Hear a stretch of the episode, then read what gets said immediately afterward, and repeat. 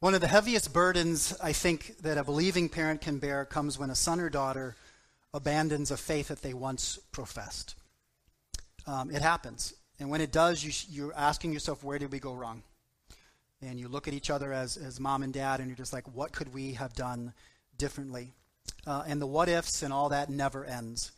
The first question that I would want to address in that situation is this Does your child truly have a faith that they're walking away from?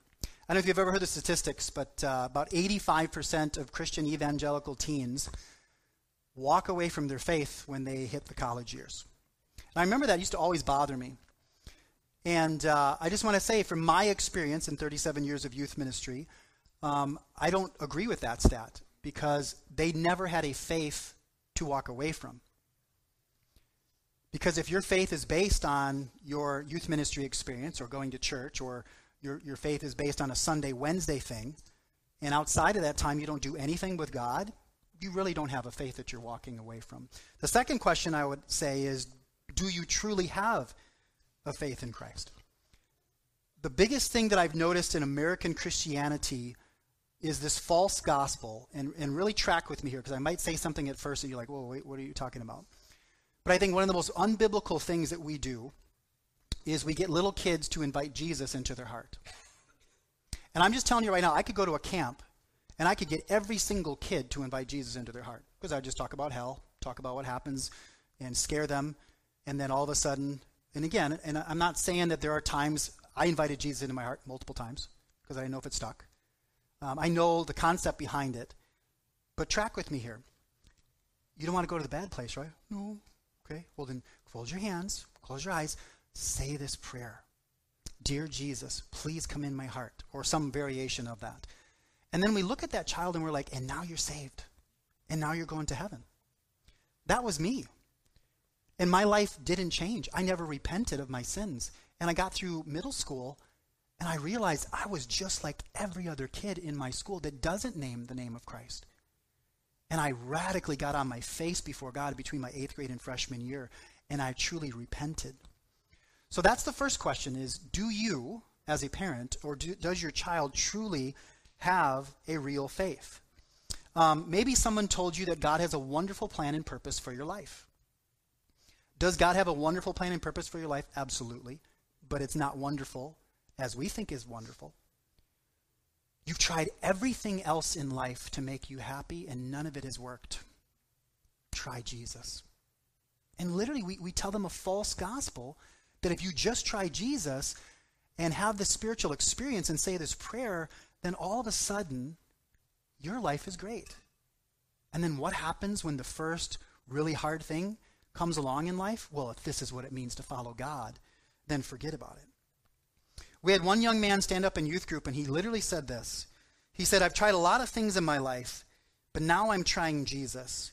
And so far, this Jesus thing is working for me. And I remember looking at my wife and talking afterwards, and I'm like, oh.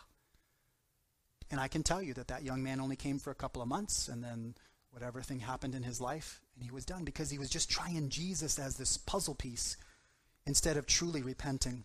Todd Friel puts it this way Becoming a Christian does not make life better. Becoming a Christian makes you acceptable to God. Therefore, we can endure rotten things with joy because our biggest problem has been solved. If you are just happy you have your fire insurance and you don't have to go to hell, you're probably not saved. You're probably not saved. It doesn't work that way. Let me read these verses to you in Matthew. And just so you know, I'm a very visual oriented person, but this session there's no visuals except for a couple video clips. So you got to lock in. Okay? Matthew 7, 21 through 23, the scariest verses in all the Bible, in my opinion. Not everyone who says to me, Lord, Lord, will enter the kingdom of heaven, but only the one who does the will of my Father who is in heaven. Many will say to me on that day, But Lord, Lord, didn't we do prophesy in your name, and your name drive out demons, and in your name perform many miracles? And then I will tell them plainly, I never knew you. Depart from me, you who are cursed, into the eternal fire prepared for the devil and his angels. Notice that the people standing before God on Judgment Day are saying, Lord, Lord. They're acting as if they know God. And God says, I never knew you. If you remember nothing from today, I want you to remember this. The fact that you know Jesus Christ is not the most important thing in your life. You knowing Jesus Christ is not the most important thing. The most important thing is that Jesus Christ knows you. Huge difference there. Huge difference.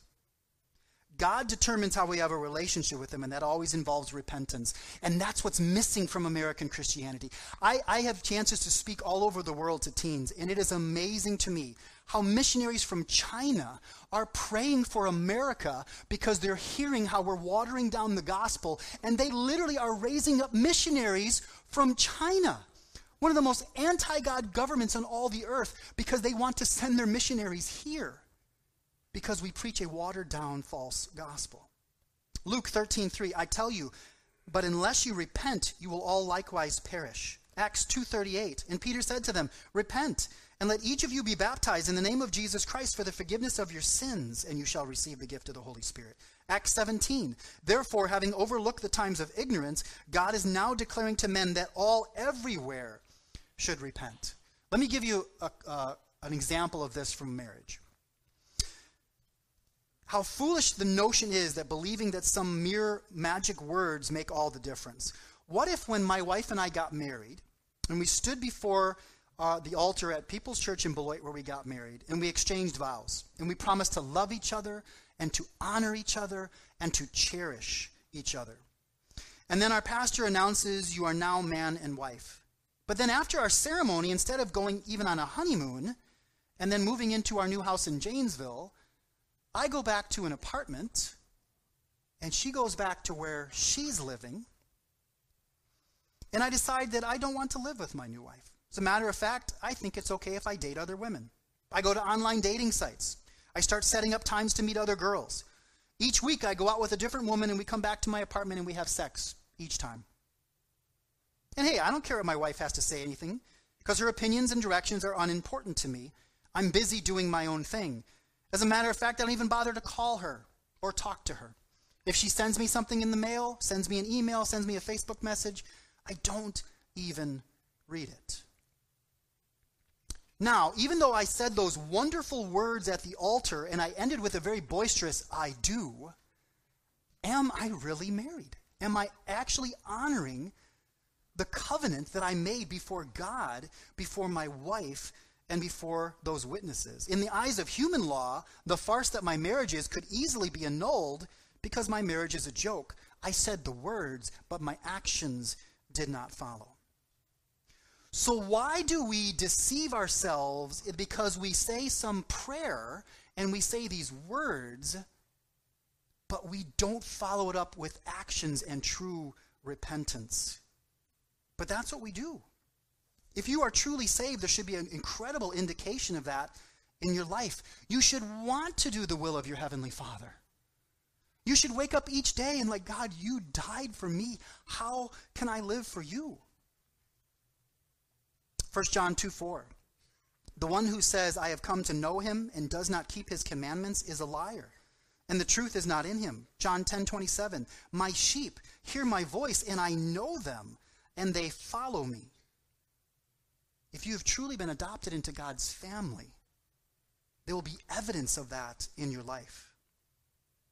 Think of what we play at with our Christianity. We come on a Sunday, we literally check off, I did the God thing, and then on Monday we go back to our jobs, we go back to our schools, or whatever it is that we do, and we don't act any differently. We take our Christian mask off, we put it in our backpack, or we hide it, until Wednesday comes or next Sunday comes, and then we put it back. Hello, brother. Hello, sister. But the rest of the week, we live as if we are not part of God's family.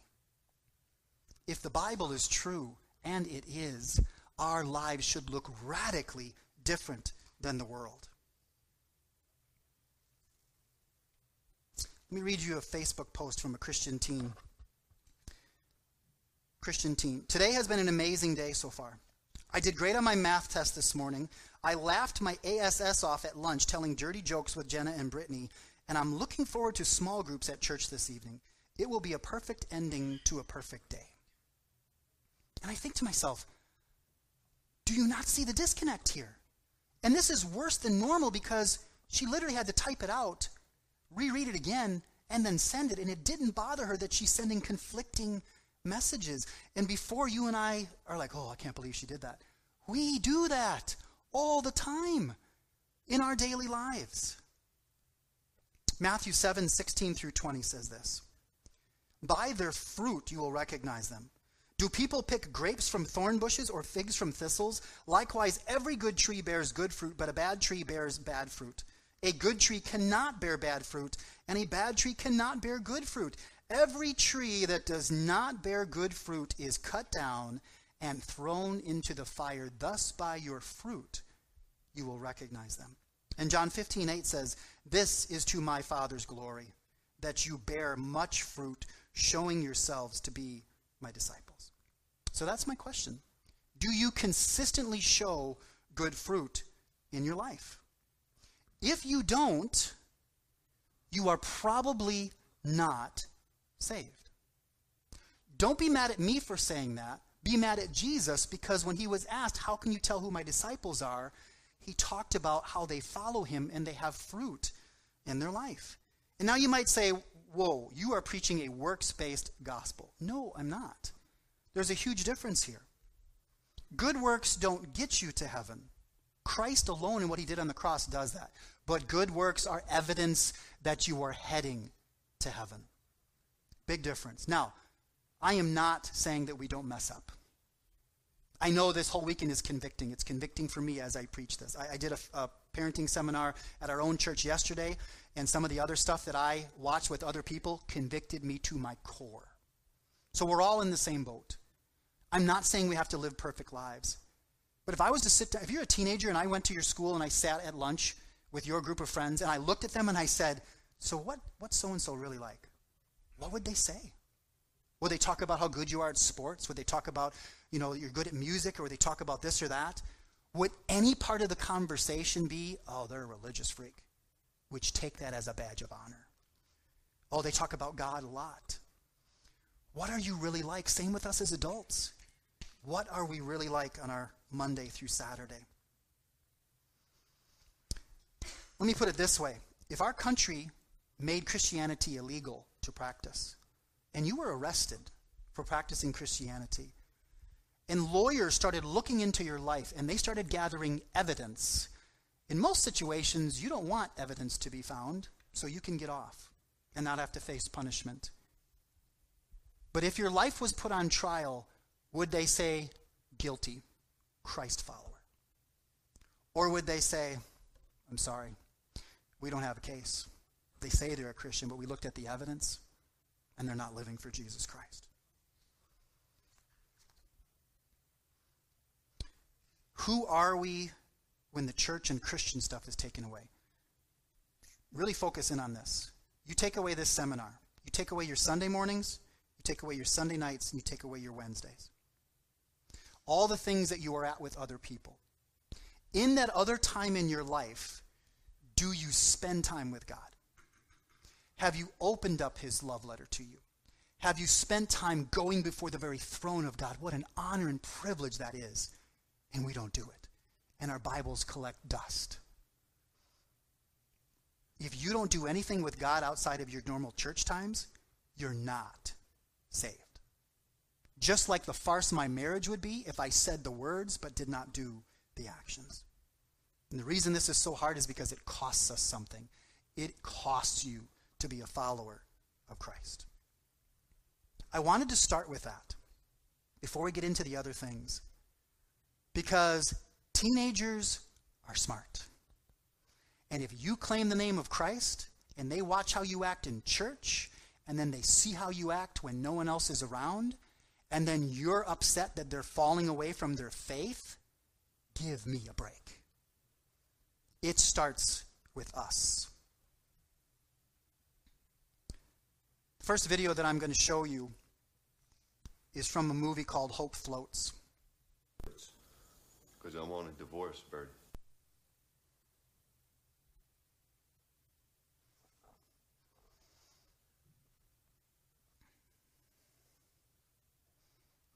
Are you guys recognizing it back there at all?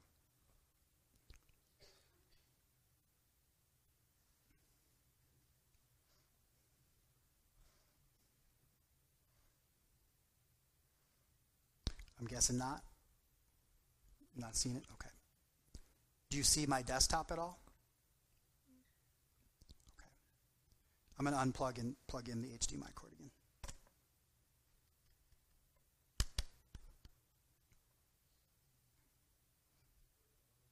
There we go. Okay.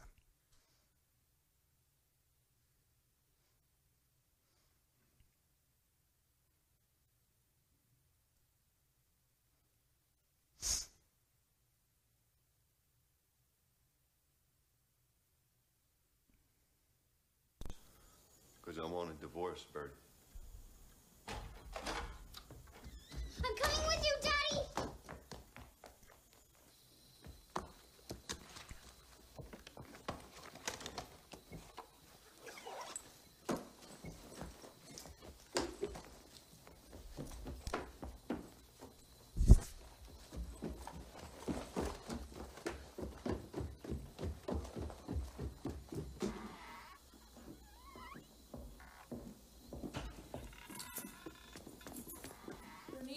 I'm going with my daddy.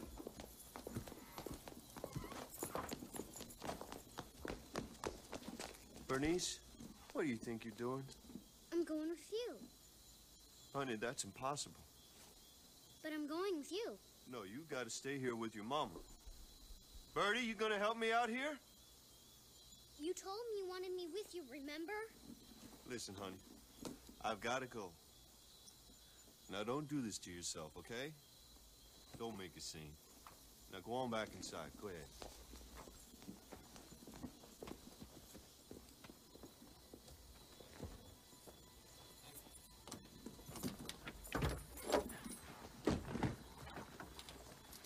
Stop it, Daddy! Bernice, you know I'd take you with me if I could. You can! Try to understand, baby. Connie and I, we need this time to ourselves to try to make a go of it. Then I'll come back for you. I promise. I promise. I promise. Now go on inside, please. You want me, you wrote in the letter! Wait! Let me in! You want me! I'll always want you, Bernice. You're my little princess. No! But your mama, she needs you. No! And you need her. No, I don't! I love you, princess. I gotta go. No! I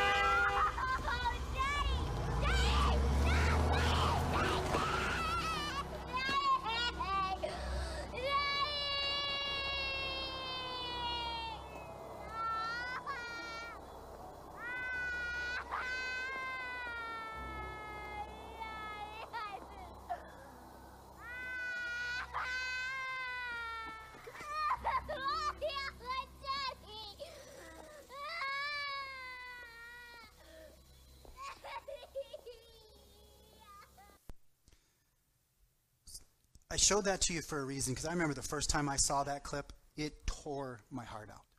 But I will tell you, in doing 37 years of youth ministry, I have seen this kind of stuff play out over and over. And so, who's responsible for the spiritual education of your children? We've seen a lot of hurting kids. I had a kid who started himself on fire dealing with the pain that was in his life. A young lady who sat in our living room and just shook with sobs as she told us that she does not want to go home because her house is a battlefield. Another young person who stayed until 11 p.m. after our small groups at our house and said, Can I just live with you guys? Can I just live with you? A young man who shared this with his, with his peers during a Bible study at our house. I hate divorce. I hate it with every fiber of my being. My life is a mess because my parents hate each other. They always use me to get at the other one. I can't cope anymore. A timid junior high girl who questioned everything she knew about God as her heavenly father when her earthly father sexually abused her sister. A young lady who was made fun of at her Christian home because she was trying to live out her faith for all to see. And she told me the biggest problem I have is my own parents and my own siblings who say they're Christians and they mock me relentlessly for living out my faith. And a young man who heard his dad say that he was tired of fighting and he was leaving the family. And this young man has lived out all of his childhood and now into his adult life, hearing the words in his mind, My dad said I wasn't worth fighting for. Dads, if I will speak directly to you right now, it is time to man up and be who God has called us to be. If America continues on its present course, it will be known as the nation of founding fathers with no fathers to be found. Over the years, I've had parents call me up and say, I need you to talk to my kid. My son is really messed up now and he needs to start living for God. So I want him to talk to you. I've never had a meeting go well with that. In fact, now I don't even have those meetings because that kid does not want to be there. The parents have made decision after decision for years, and now they bring their kid to somebody in youth ministry and say, Fix my kid in one hour. That's not how it works. It is not my job, it is not any of your pastor's job to be the spiritual leader of your kids. That is your job, dads, and your job, moms. And you might say, well, then what do they pay you for? What do they pay you to be a youth pastor? I have a job because dads like me and you have failed in our job of what we're supposed to do in our families. Youth ministry, I believe, is a little unbiblical. I still do it, and I love doing it. And I have a lot of kids who their parents don't come to church at all, and they just come to youth group stuff. But I'm telling you right now, it's not my job. Your job is to raise your kids spiritually. Here's what God's word says in Deuteronomy 6 these are the commands, decrees, and laws the Lord your God directed me to teach you to observe in the land that you are crossing the Jordan to possess, so that you, your children, and their children after them may fear the Lord your God as long as you live by keeping all his decrees and commands that I give you, so that you may enjoy long life. Love the Lord your God with all your heart, and all your mind, and all your strength and soul. These commandments that I give you today are to be on your hearts. Impress them on your children Talk about them when you sit at home and when you walk along the road and when you lie down and when you get up. Tie them as symbols on your hands and bind them on your foreheads. Write them on the doorframes of your houses and on your gates. Deuteronomy 4.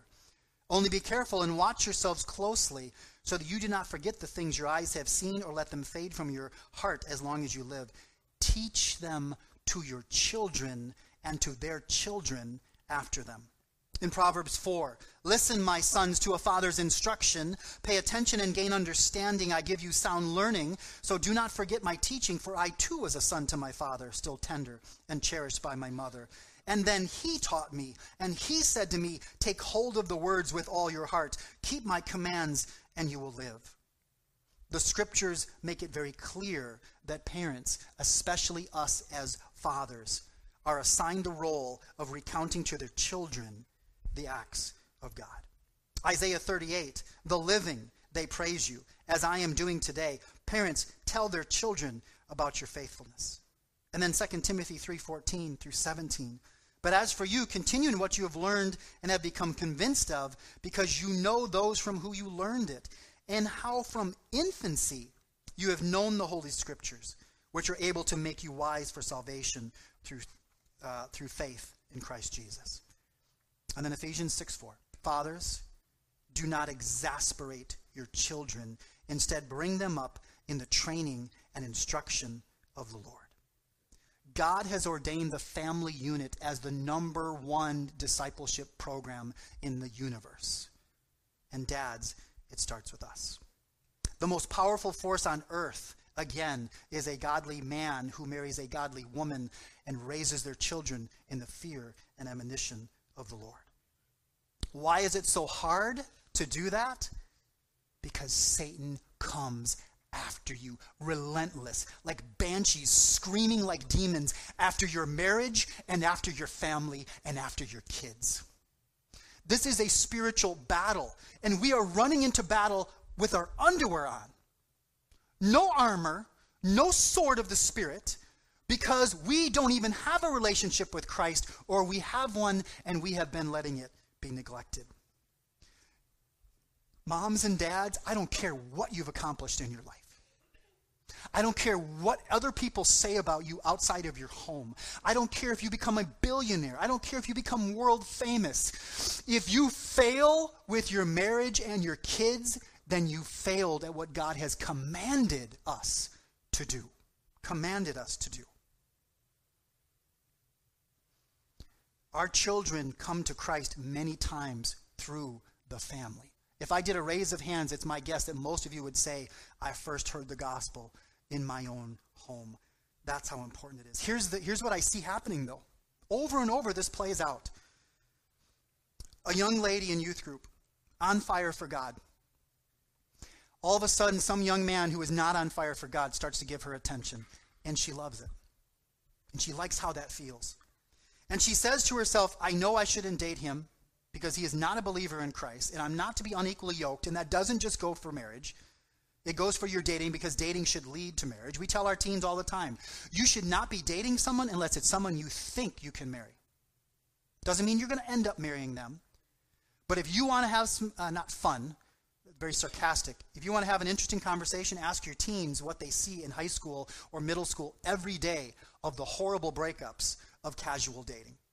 Because when you start dating in middle school, do you know where that's going to lead to? How far can I go physically before I break up?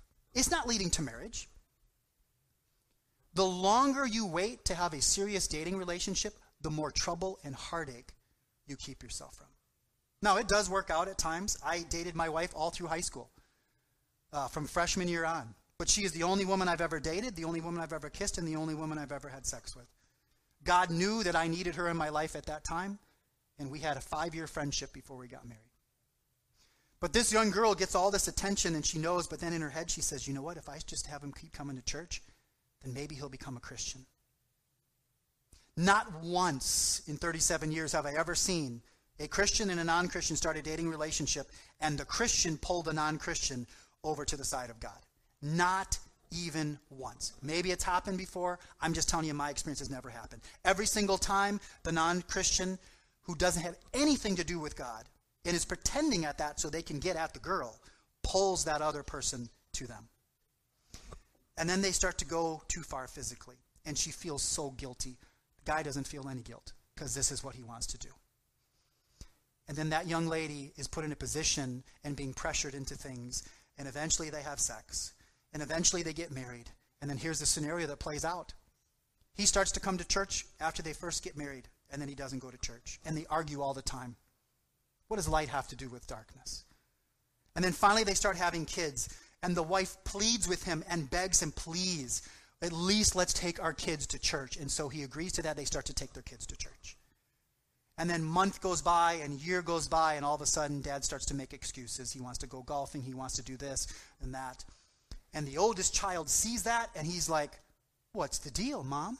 How come dad gets to stay home? Well, I want to stay home with dad. And there's a huge fight. And then the next oldest child follows the same pattern. And then that poor mom is sitting in the back row at church on Sunday sobbing because she's saying, How did this happen? Can I save you a lot of pain and heartache? Young ladies here, if the man that you're going to date and eventually marry does not love Jesus Christ more than he loves you, dump him as fast as you can. If his heart isn't chasing after God, he has no business chasing after your heart. That's how important this is. Dads, since we are commanded to be the spiritual leaders of our home, the, the ruler of the universe has given us a command, a direct order, and we are committing high treason. And if you aren't tracking with me for, so far, look at our culture right now. Everything is about attacking marriage, attacking families, making dads look like fools in sitcoms. It's all about destroying families. All about destroying families. It doesn't matter what you say to your kids if you aren't modeling your faith in front of your kids. More is caught than is taught. More is caught than is taught. If children do not come face to face with God in every aspect of their lives, then we as parents are to blame for bringing them up in an ungodly. How do we do this? Number one, develop a passionate relationship with the universe, or with the God of the universe. Develop a passionate relationship with Him. Notice in Deuteronomy 6 when we talked about that, it's enlightening to me that before God commands parents to diligently teach their children, children, he first instructs them to be passionate about him. it comes down from the parents. The foundation of both a great marriage and successful parenting is to love the Lord supremely above every other love. When's the last time you read your Bible? It's God's love letter to us. I go travel in other countries, and they are imprisoned for having a Bible. They literally smuggle in a piece of scripture and they memorize it and then they eat it so that they're not killed. And then at night, instead of sleeping, they huddle around and say, What have you memorized? What have you? And the only scripture they have is what they've put in their hearts. And we sit there and we have a Bible at our fingertips and we don't read it. How dare we treat God in this way? When's the last time you prayed for your kids? My two older boys have been married now this last year. I prayed for their future spouses every week for their first 20 some years of their life. I didn't know these young ladies, but I prayed for them. And I prayed that they would be on fire for God. And I prayed that God would do amazing things in their life. And that my, not that my kids only would live for the Lord, but their future spouses would live for the Lord. And I can tell you, the two that I have already, my daughter in laws, are on fire for God. And they're coming alongside my sons in a powerful way. Work on your marriage. A strong marriage adds stability to their lives. Be on the same page. There's nothing worse than not being on the same page. When my boys were little and they say, Can we do this? And I'd say, What did mom say? She said, No. And what is dad going to say? No. We just thought we'd try. You know? And eventually they stop that. Once they know you're not on the same page, oh, are they going to use that? Be on the same page. Protect your children. In a culture that is infiltrated with humanistic thought, sexual immorality, ungodly media, pedophiles, false teachers, to name just a few, take responsibility for protecting your children. Now I'm going to hit some pretty, I'm going to step on a lot of toes. Does your child have their own computer? And is that computer in their own bedroom? And are they on that computer with the door closed? If that is the scenario in your family, you are playing with fire. That computer is a doorway to darkness. Now, this is coming from someone who has websites for being an author and photography and all that. I love the internet, but I'm so glad I didn't grow up with the internet. It would be like when I was a kid if my dad took a Playboy magazine, opened it up to the centerfold, put it on the kitchen table, and said, Son, I don't want you looking at that. And then just left it there. It wouldn't take me more than two or three passes passing that kitchen table with no one else around before I looked at that and continued to look at that. Computers and smartphones and Xboxes and PlayStations and smart TVs one or two clicks away, and the most horrendous things will be in the face of your kid. If you want to, if you want to see some ministry that really hits the where the rubber hits the road, try and deal with a 12 year old, 12 year old who is hooked on pornography already. If you don't have the password to your kid's computer, you are playing with fire. I remember a mom like, "Oh, I got to give my kids privacy. I, I mean, I'm not gonna, I'm not gonna like look at their phones." I'm like, like, woman, are you crazy?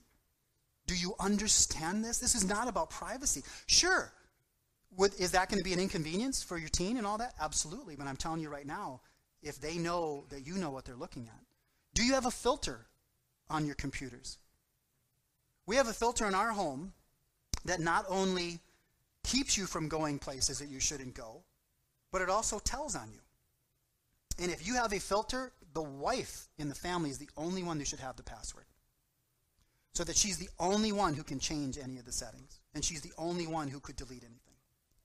Because a good filter will not only stop you from where you shouldn't be going, but it also sends an email to the mom of the family that says, this is where they tried to go. And then during that filter, you literally can check everything that they clicked on, every video they watched, every, everywhere they went. If you aren't doing that, you are playing with fire. Cell phones. I got my first smartphone just this last year. I had a flip phone for 12 years, and I loved it. And you know why? Because I didn't have any internet on it. I couldn't be checking emails when I'm supposed to be home with my family. Oh, I'll get one more thing done. But it was also because I did not want to have that access to that darkness. I had to get a smartphone because they don't sell flip phones hardly anymore. But my flip phone has a filter on it.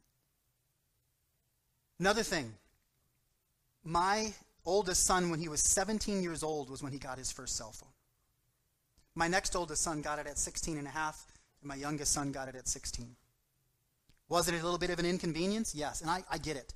Having your teens out somewhere and having them text you and all that, I get it. But I'm just telling you right now, if you haven't seen what has happened to this generation of doing this, four teenagers at Taco Bell all on their phones not talking to each other, and then I find out they're texting each other and laughing, and then every once in a while, that was a good one. It's crazy. We, are, we, are, we have a whole generation now that isn't comfortable having a face to face relationship with people. And again, these are decisions you and your, your spouse have to make. But I'm just telling you, the, the longer your kid waits until they get a cell phone, the better off they are. Do you monitor what they watch? Do you monitor what movies they go to? Do you monitor what they watch on TV? As a Christian parent, you should never go see a movie or let your kids see a movie until you go to a website called pluggedin.com. Pluggedin.com. It's run by Focus on the Family. And you look up a movie and it will tell you everything that's in that movie. They don't give you spoilers, but they'll say what kind of language is in this. And if there's 15 F words, it'll tell you 15 F words. What sexuality content? It will tell you if there's nudity, it'll tell you what sexual situations are there. And I'm telling you right now, if you don't monitor that, because what was PG when we were growing up is no longer PG. What was rated X is now R. And what was, or what was rated, uh, yeah, I mean, you get the picture on that. Look at these and, and monitor that. Let me, because I was too afraid to. That's how bad it was nine years ago. If you aren't monitoring what your kids are watching, and they start down that path, you have a mess on your hands. I've hit you pretty hard. I've hit myself pretty hard. Let me give you some encouragement in some of these discouraging situations. All of us fail as parents, every single one of us. I sat through a seminar yesterday in which I was just a breakout speaker, and I'm telling you, the sessions that I listened cut me to my core as I realized some things that I have failed at as a dad. It's never too late. Never too late. Story of Judas. Think about this. Judas walked with Jesus for three years. He saw the greatest life that's ever been lived up close and personal. And he was discipled by the Lord Jesus Christ himself. And Judas walked away. With his own ears, he heard the finest teaching. With his own eyes, he saw the clearest evidence. In his own life, he had the best example, and yet he still walked away. Those things can't change a human heart. Your kid, my kid, have a will of their own and they will make their own decisions no matter how right you do this. And that's why you pray and you pray. The truth is that a child sometimes rebels against God despite his parents' best efforts. And so if you say, Have I failed as a parent? The answer is yes, all of us do, because the Bible tells us all have sinned and fall short of the no perfect Christian home exists. No perfect dad exists. No perfect mom exists. No perfect kid exists. Consider Adam and Eve. They were raised by the perfect father in the perfect home environment, and they met with temptation, and given the choice, they rebelled against God. Regardless of how good your upbringing may be, there are still going to be times when our children choose darkness rather than light. Couple stories of transformation. Peter. Peter denied the faith he had professed with venom. Like Judas, he walked into great darkness, but his story has a better outcome. Peter was restored. Christ is able to restore your son or daughter if they've walked away from their faith. No matter if they've been out of your house for decades, you go into your prayer closets and you relentlessly bring them before the throne of God. But what if your son or daughter never had a genuine faith? What if it was a false conversion or never confessed faith at all? Then you find hope in the story of Paul. Saul of Tarsus. Walking along the road to Damascus, he was full of rage and anger towards Christianity. He despised the gospel and was breathing fire and slaughter against the disciples of the Lord. I don't think any of our kids have that kind of hostility towards God. Maybe they do, but probably not. That's an intense hostility. But one thing is certain Saul was not seeking faith in Christ. The idea of becoming a follower of Jesus would have been repugnant to him. But then a risen Jesus stopped him in his tracks and put him on his backside and became real to him. Saul, who hated Christians, became Paul the apostle. So I want to lay that foundation for you. I will end up with couple of things here before we watch one last video. I have a bunch of resources out on that table. One thing that I find in youth ministry and as parents don't you dare shy away from the tough topics. What are the tough topics right now? You ask any teenager who goes to a public school, and they'll tell you that every week they are faced with the abortion issue. Every week they are faced with same sex attraction or the transgender issue. And every week they are faced with creation evolution issue.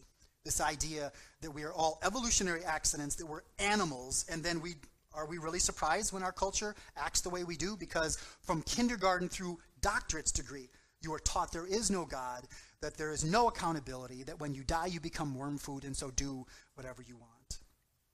And so I've got videos back there on abortion. There's one called Seven Reasons. It's done by a man named Ray Comfort. If you've ever looked up his ministry, it's called livingwaters.com. Look him up on YouTube. He is fantastic.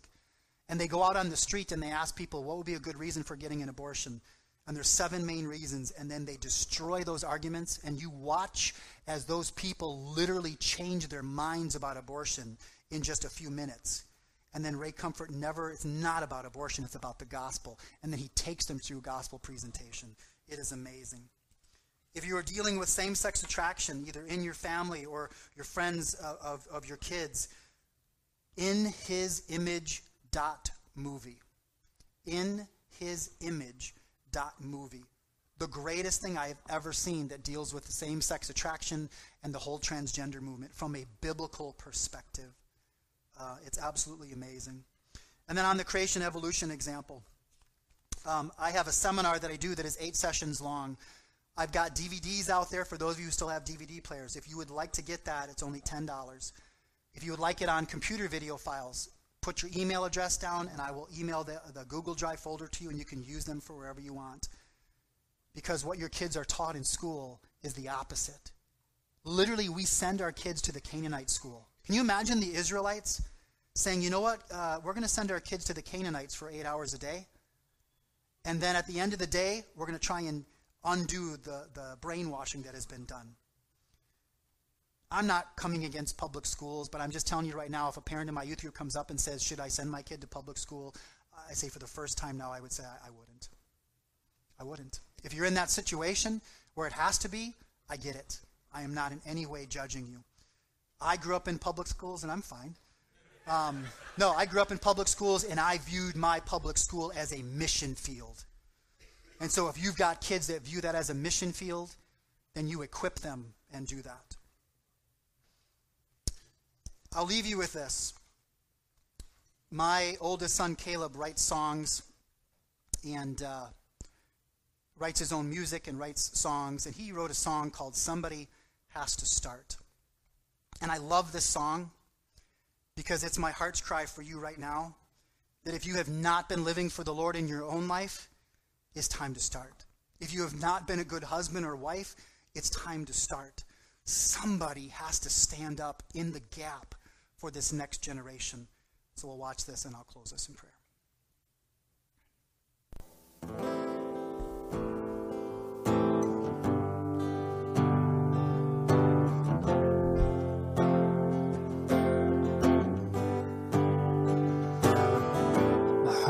Is weary from this fight.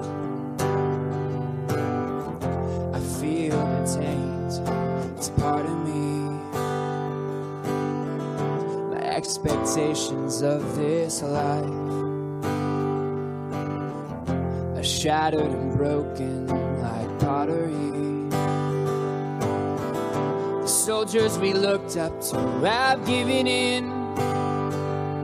To compromise, murky gray lines. The things that were once considered grievous sins were justified and labeled alright. So, bleeding in our souls, we take a stand. This generation won't fall without our say.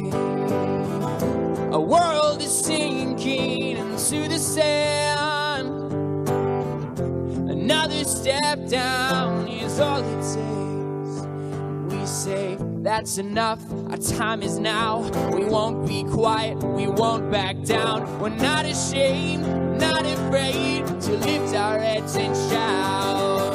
Protect the weak, cause it's right. Expose the truth, cause it's right. Lead the way. No one else does, somebody has to start.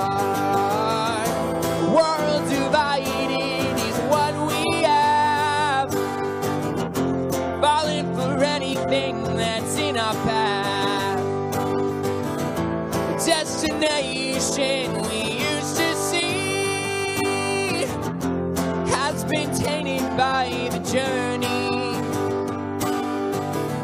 No, I won't take it, I won't back down. The devil won't be the one who wears the crown.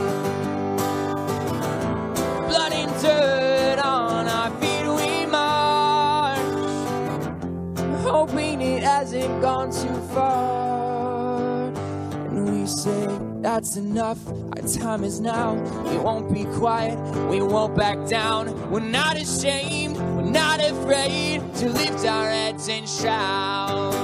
Protect the weak because it's right. Expose the truth because it's right. Lead the way. If no one else does, somebody has to start.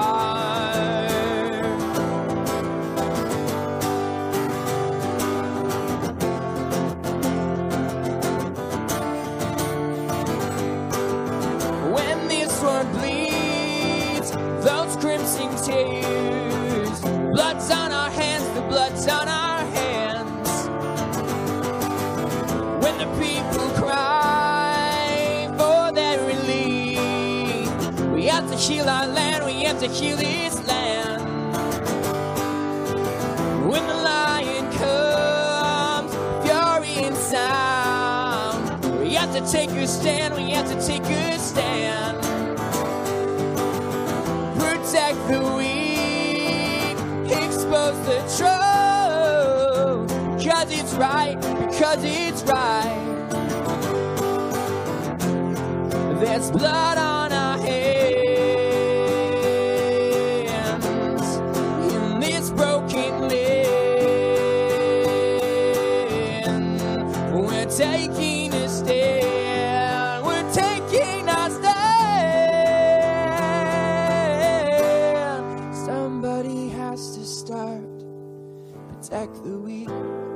because it's right. Expose the truth because it's right. Lead the way. If no one else does, somebody has to start. Protect the weak because it's right. Expose the truth because it's right. Lead the way. If no one else does, somebody has to start. That's you and I. Doesn't matter what you've done. Today's the day. Dear Lord, I just pray that we would just take this seriously, um, that we would just take this conviction that you've given us. Lord, this morning, and just use it to shape our world for the better, Lord. I pray that we would just fall in love with you and your word, um, that every moment we would just use to. It doesn't matter how we've messed up. We still have time. Number the days that you have left with your kids. And if your kids have left and maybe you're even a grandparent, there's no better time to start than now. Heavenly Father, I just thank you so much for this opportunity to just share my heart and what we have seen in youth ministry for so many years, Lord. And so, Lord, I do pray that they were convicted. I pray you would convict me. And Lord, I pray that you would raise up some amazing dads out of this group, even future dads. Raise up some amazing moms who don't care what the world says, Lord, but they just care about what you say. And so, Lord, I pray that you will that there are some history makers and world changers here. And we pray this in Jesus' name.